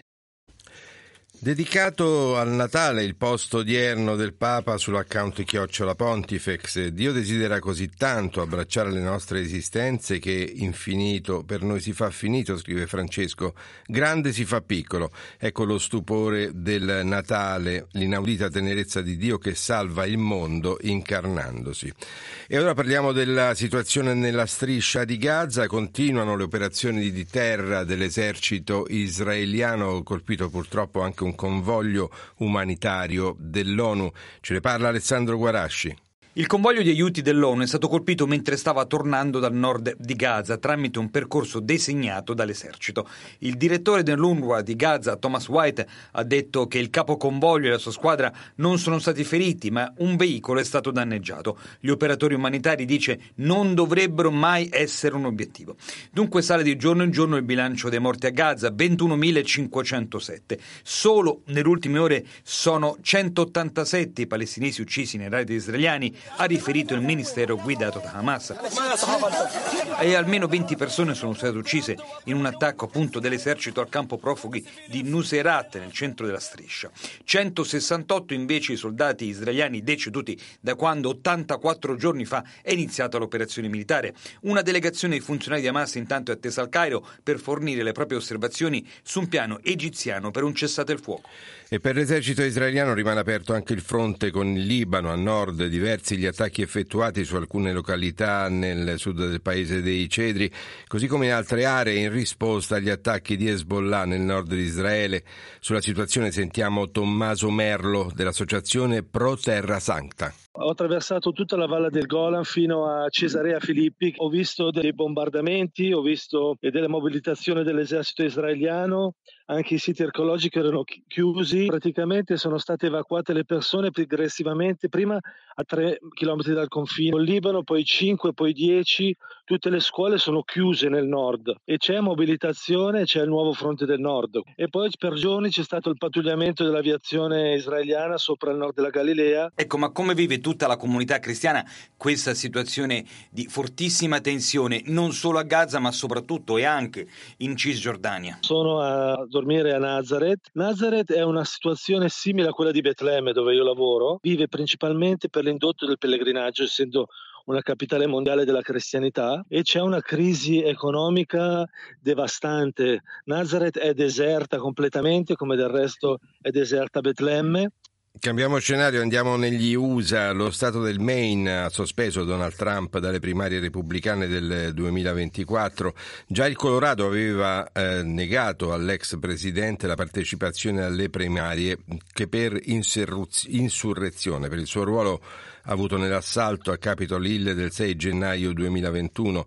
Trump presenterà un'obiezione giuridica per prevenire che la decisione entri in vigore.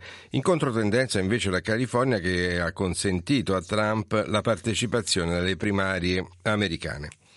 Andiamo ora in Africa, uno, un anno difficile, quello che sta per finire in Niger dopo il colpo di Stato del luglio scorso che ha rovesciato il presidente Bazoum. Flagellato dagli attacchi jihadisti, il paese non ha abbandonato tuttavia la speranza per un futuro migliore.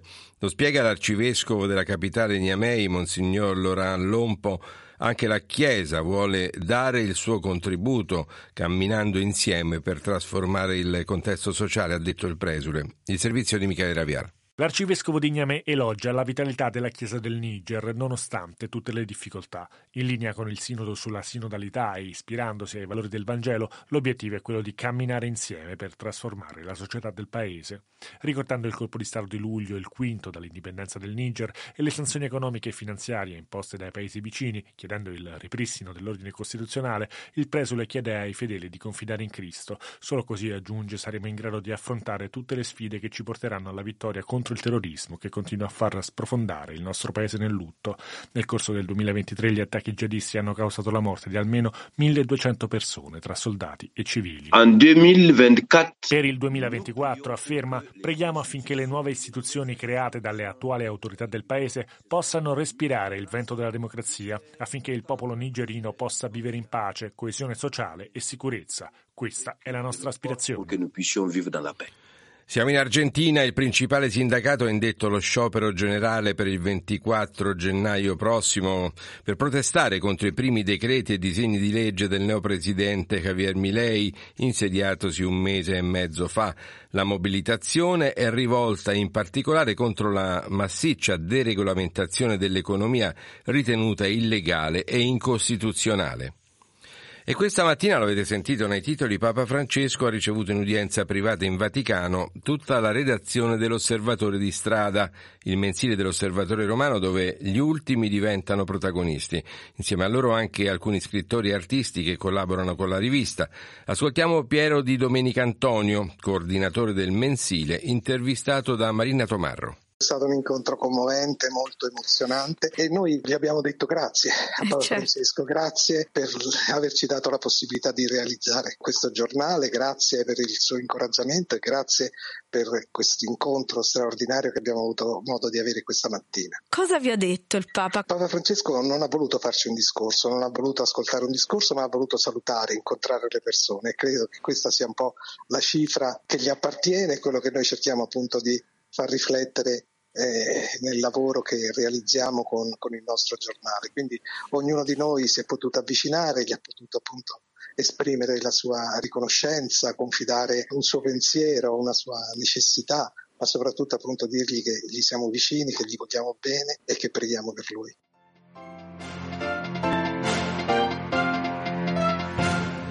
Bene, ci fermiamo qui, è tutto per questa edizione da Daniele Giorgi in regia e da Giancarlo Lavella, grazie per l'attenzione, a voi tutti un, brose- un buon proseguimento di giornata, l'informazione della Radio Vaticana torna alle ore 15.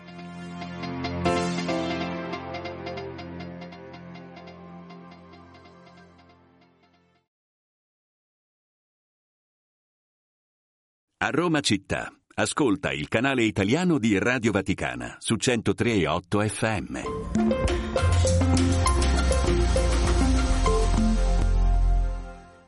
Con la collaborazione di ilmeteo.it, le previsioni di domani.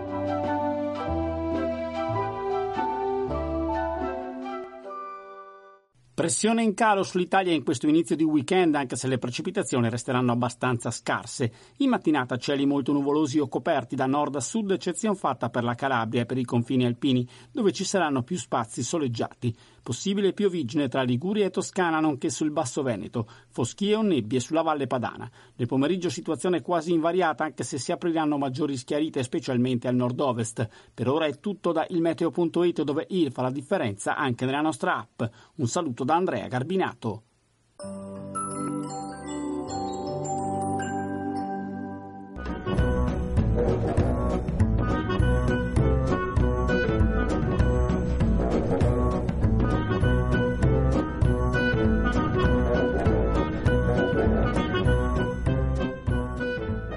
Cari amici, ben ritrovati da Rosario Tronnolone al nostro appuntamento con Indovina chi viene a pranzo. Oggi vogliamo parlare di musica, lo facciamo eh, incontrando, sia pure solo telefonicamente, una cantautrice romana, Valentina Paris, che è con noi al telefono. Buongiorno, benvenuta. Buongiorno, buongiorno a te.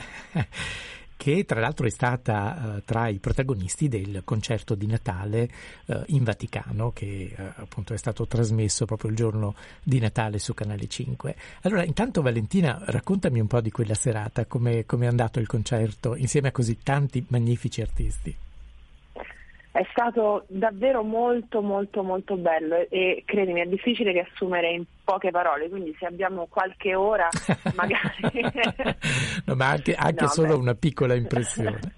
no, ma certo, ma certo, no, no, no, guarda è stato emozionante soprattutto perché eh, il ca- ovviamente il cast come hai citato tu, ma posso anche dire l'orchestra. Uh-huh. Eh, per me è stato davvero un grande piacere poter cantare con l'orchestra del maestro Pennino eh, e ehm, sai, io eh, credo che la musica avvenga davvero e, a, e, ha una nuova vita quando viene suonata, soprattutto con tanti elementi e con quel tipo di, appunto, di, di orchestra, quindi è stato davvero molto molto bello. Mm. Tra l'altro ti esibirai tra pochissimo, no? anche al concerto eh, di Capodanno sarei a Genova in Piazza dei Ferrari.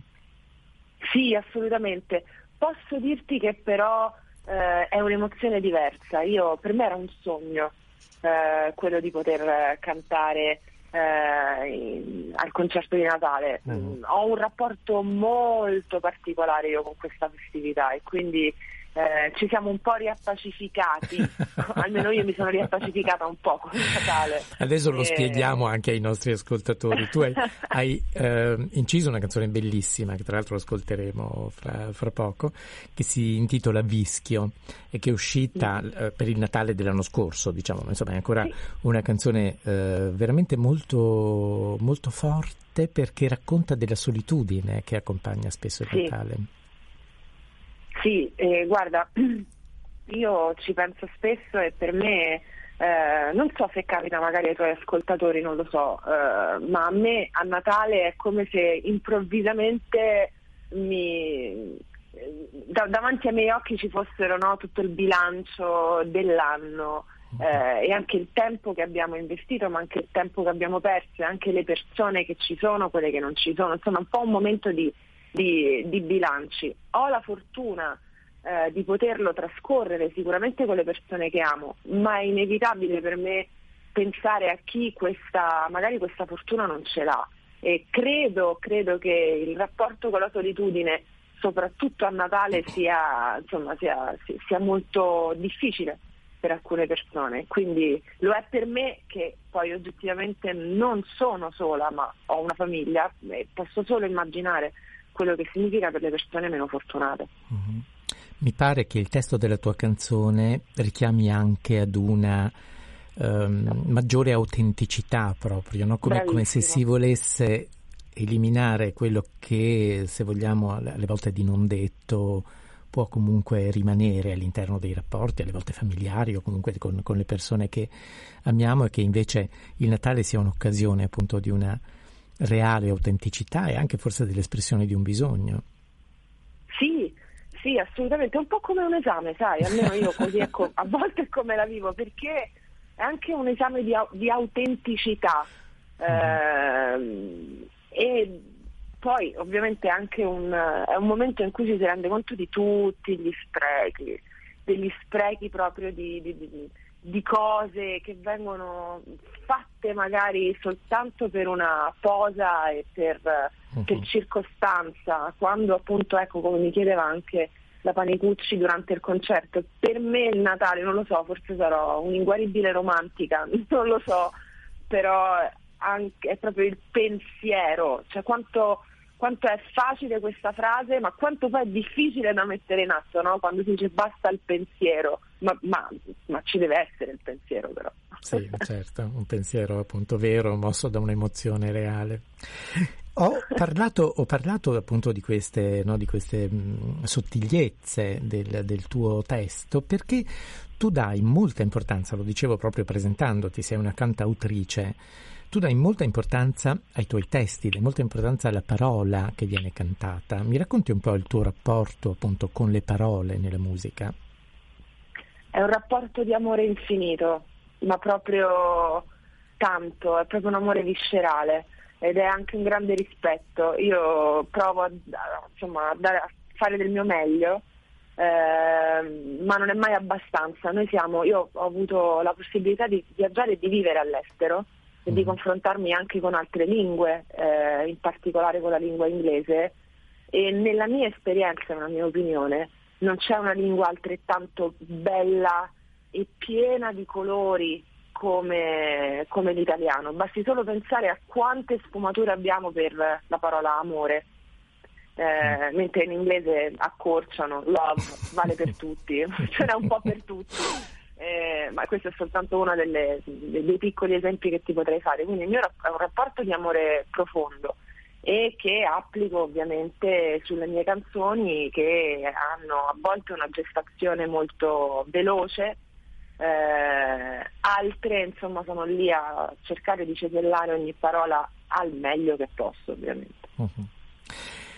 Uh, tu hai fatto riferimento a una tua esperienza all'estero, sono andato a leggere un po' la tua biografia e ho scoperto che tu a 18 anni ti sei trasferita in Canada, ma perché credevi così tanto nel, nel tuo sogno, nella musica? Sì, sì, sì, assolutamente, guarda, la musica mi ha salvata, la, la musica continua a salvarmi e, se posso anche allargare un po' il certo. concetto, è proprio i sogni ci salvano sempre, qualunque, qualunque esso sia.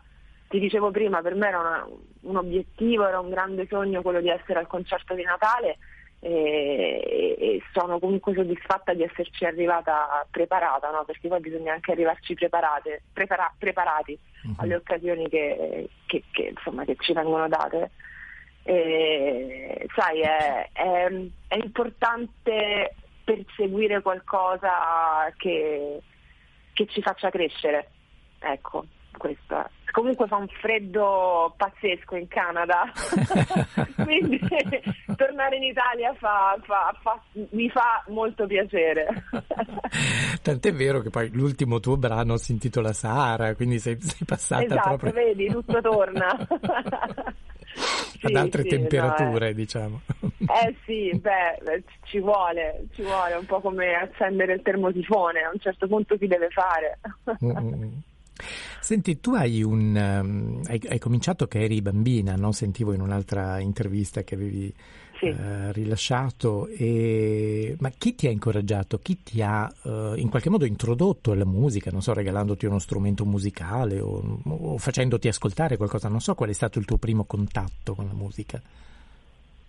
Eh, ottima domanda. Credo, uh, allora io vengo da una, famiglia, da una, famiglia, molto semplice, non ci sono musicisti o artisti nella mia, nella mia uh, famiglia, però cioè, nonostante la musica c'è sempre stata, in particolar modo il mio papà che colleziona uh, vinili e quindi mm, credo un po' da quello e da, da questa cosa qua è nata, è mhm. nata, la passione. Ho cominciato a cantare seguendo queste canzoni che metteva a tutto volume dentro casa, è stato un po' inevitabile e, e, da lì ho iniziato molto presto a lavorare poi, ho iniziato a 14 anni a lavorare in uno studio di registrazione e da lì non ho letteralmente mai smesso, ma proprio mai, mai. Tant'è che infatti la mattina era la scuola, al pomeriggio lo studio di registrazione, eh, a volte bigiavo pure a scuola per andare in studio. mai lo studio di registrazione. Esatto, esatto, tanto insomma era lì, eh, no, quindi questo è, è, è credo, credo che alcune cose ti trovano, non sei tu a trovare loro, ma sono loro che trovano te. Mm-hmm.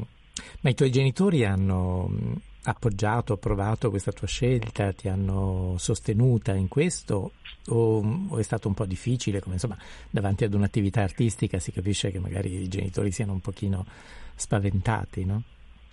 Abbastanza. Non è stato facile.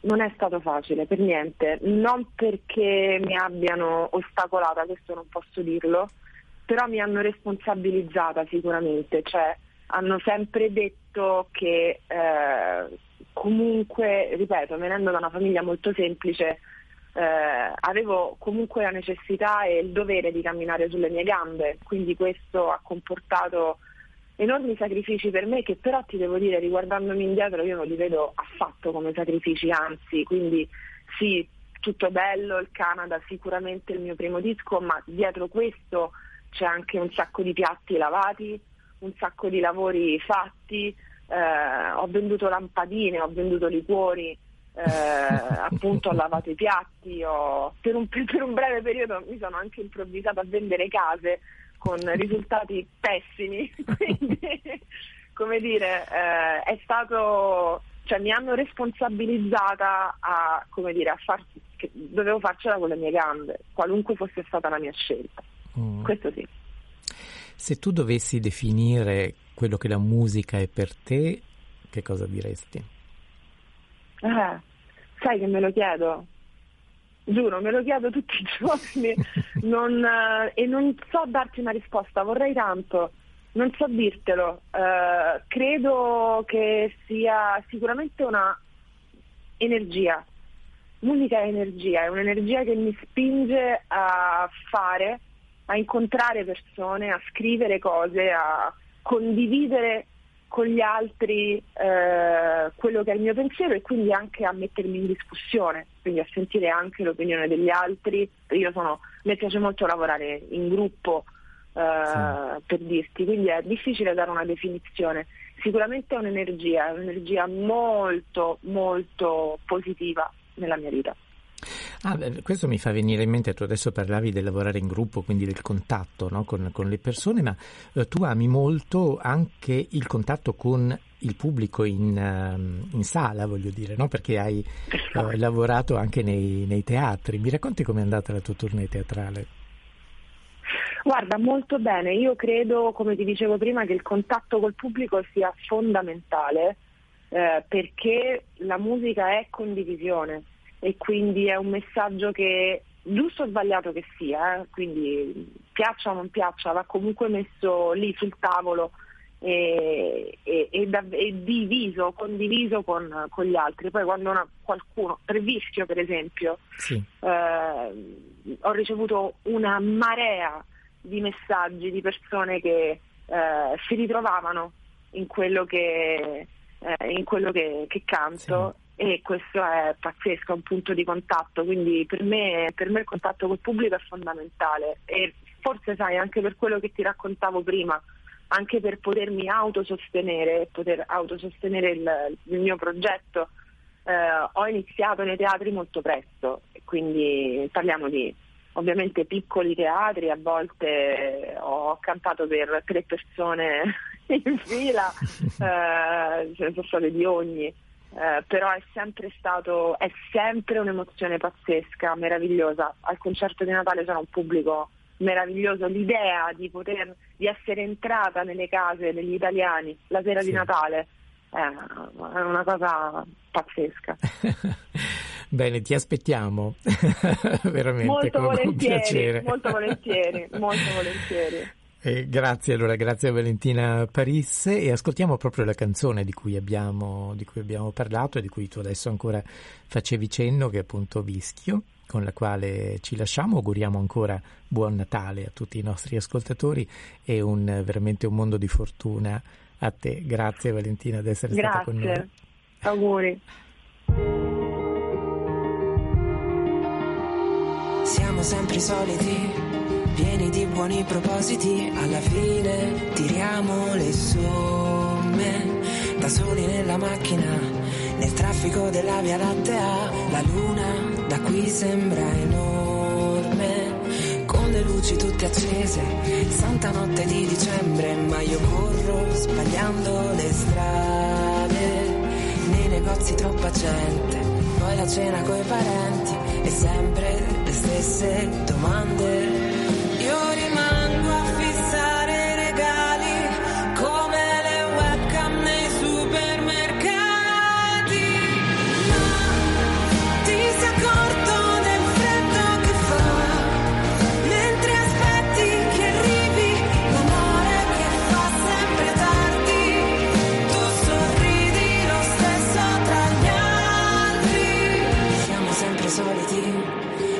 Volte ironici, alla fine tiriamo le bombe. A capodanno che farai? Quest'anno cosa cambierai? L'indirizzo e un paio di gomme.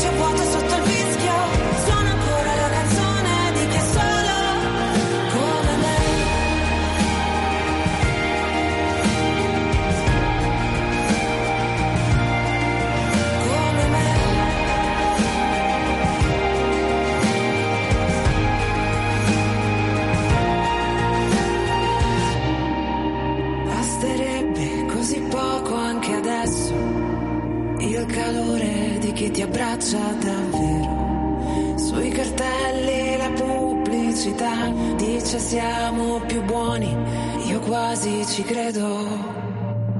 Ma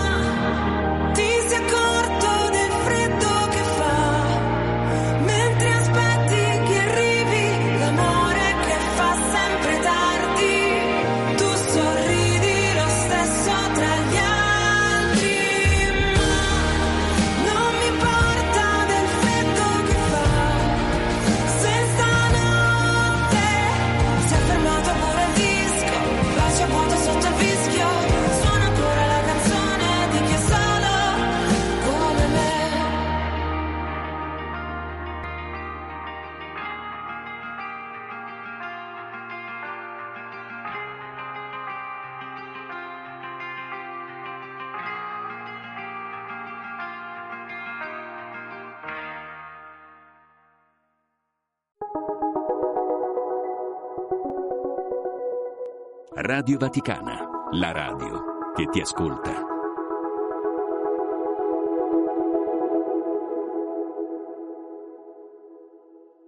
Da-dai, da-da. Da-dai, da-dee, da-da. You heartbreaker, wherever you're going,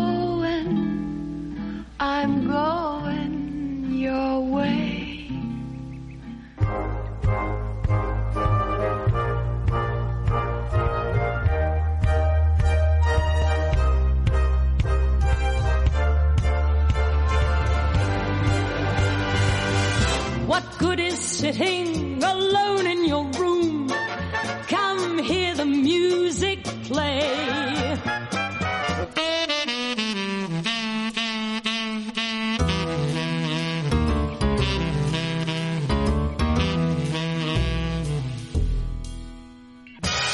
Sono Rosario Tronnolone. Venite al cinema con me ogni lunedì alle 13.30 e in replica il sabato alle 14.10. Stai ascoltando Radio Vaticana.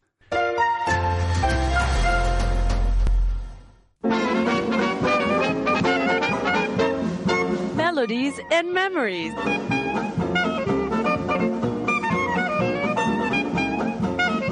La musica di ieri e di oggi dalla discoteca personale di Meg Mason. Welcome and ben ritrovati, friends and listeners, to a Melodies and Memories feature in the company of Meg Mason. Paul Young is an English singer, songwriter, and musician, formerly the frontman of the short-lived bands Cat Cool and the Cool Cats, Street Band, and Q-Tips. He became a teen idol with his solo success in the 1980s. Released in 1983, his debut album No Parler, the first of three UK number one albums, made him a household name. At the 1985 Brit Awards, Paul Young received the award for Best British Male Singer. Every Time You Go Away reached number one on the Billboard Hot 100 in 1985.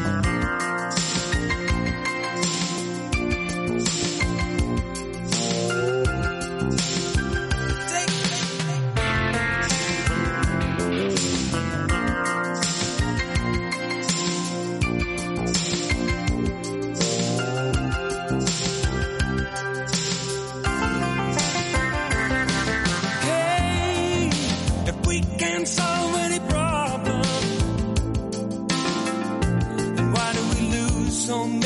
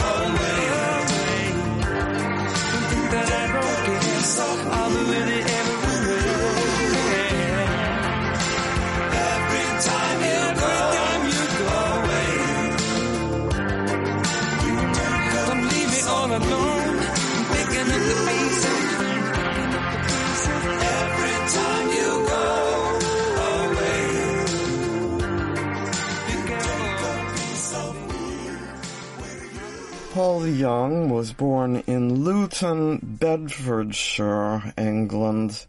He has an older brother, Mark, and a younger sister, Joanne. As a youth, after school, Paul played football and, in his spare time, played in several bands as a bass guitarist. The first group for which he became lead singer was Cat Cool and the Cool Cats. In the late 1970s, he joined Street Band, who had one top 20 hit in the UK. In December 1979, Street Band disbanded. The ex-Street Bounders added new recruits, Dave Lathwell on guitar and Baz Watts on drums, and became Q-Tips. They appeared on BBC television's In Concert, Rock Goes to College, and the Old Grey Whistle Test in the latter part of 1981. Other television appearances included children's Saturday morning TV. Q-Tips opened for the Jay Giles Band, The Knack, Thin Lizzy, Bob Marley, and the Average White Band. Since you've been gone, I shut my eyes and I fantasize that you're here with me. Will you ever return? I won't be satisfied till you're by my side.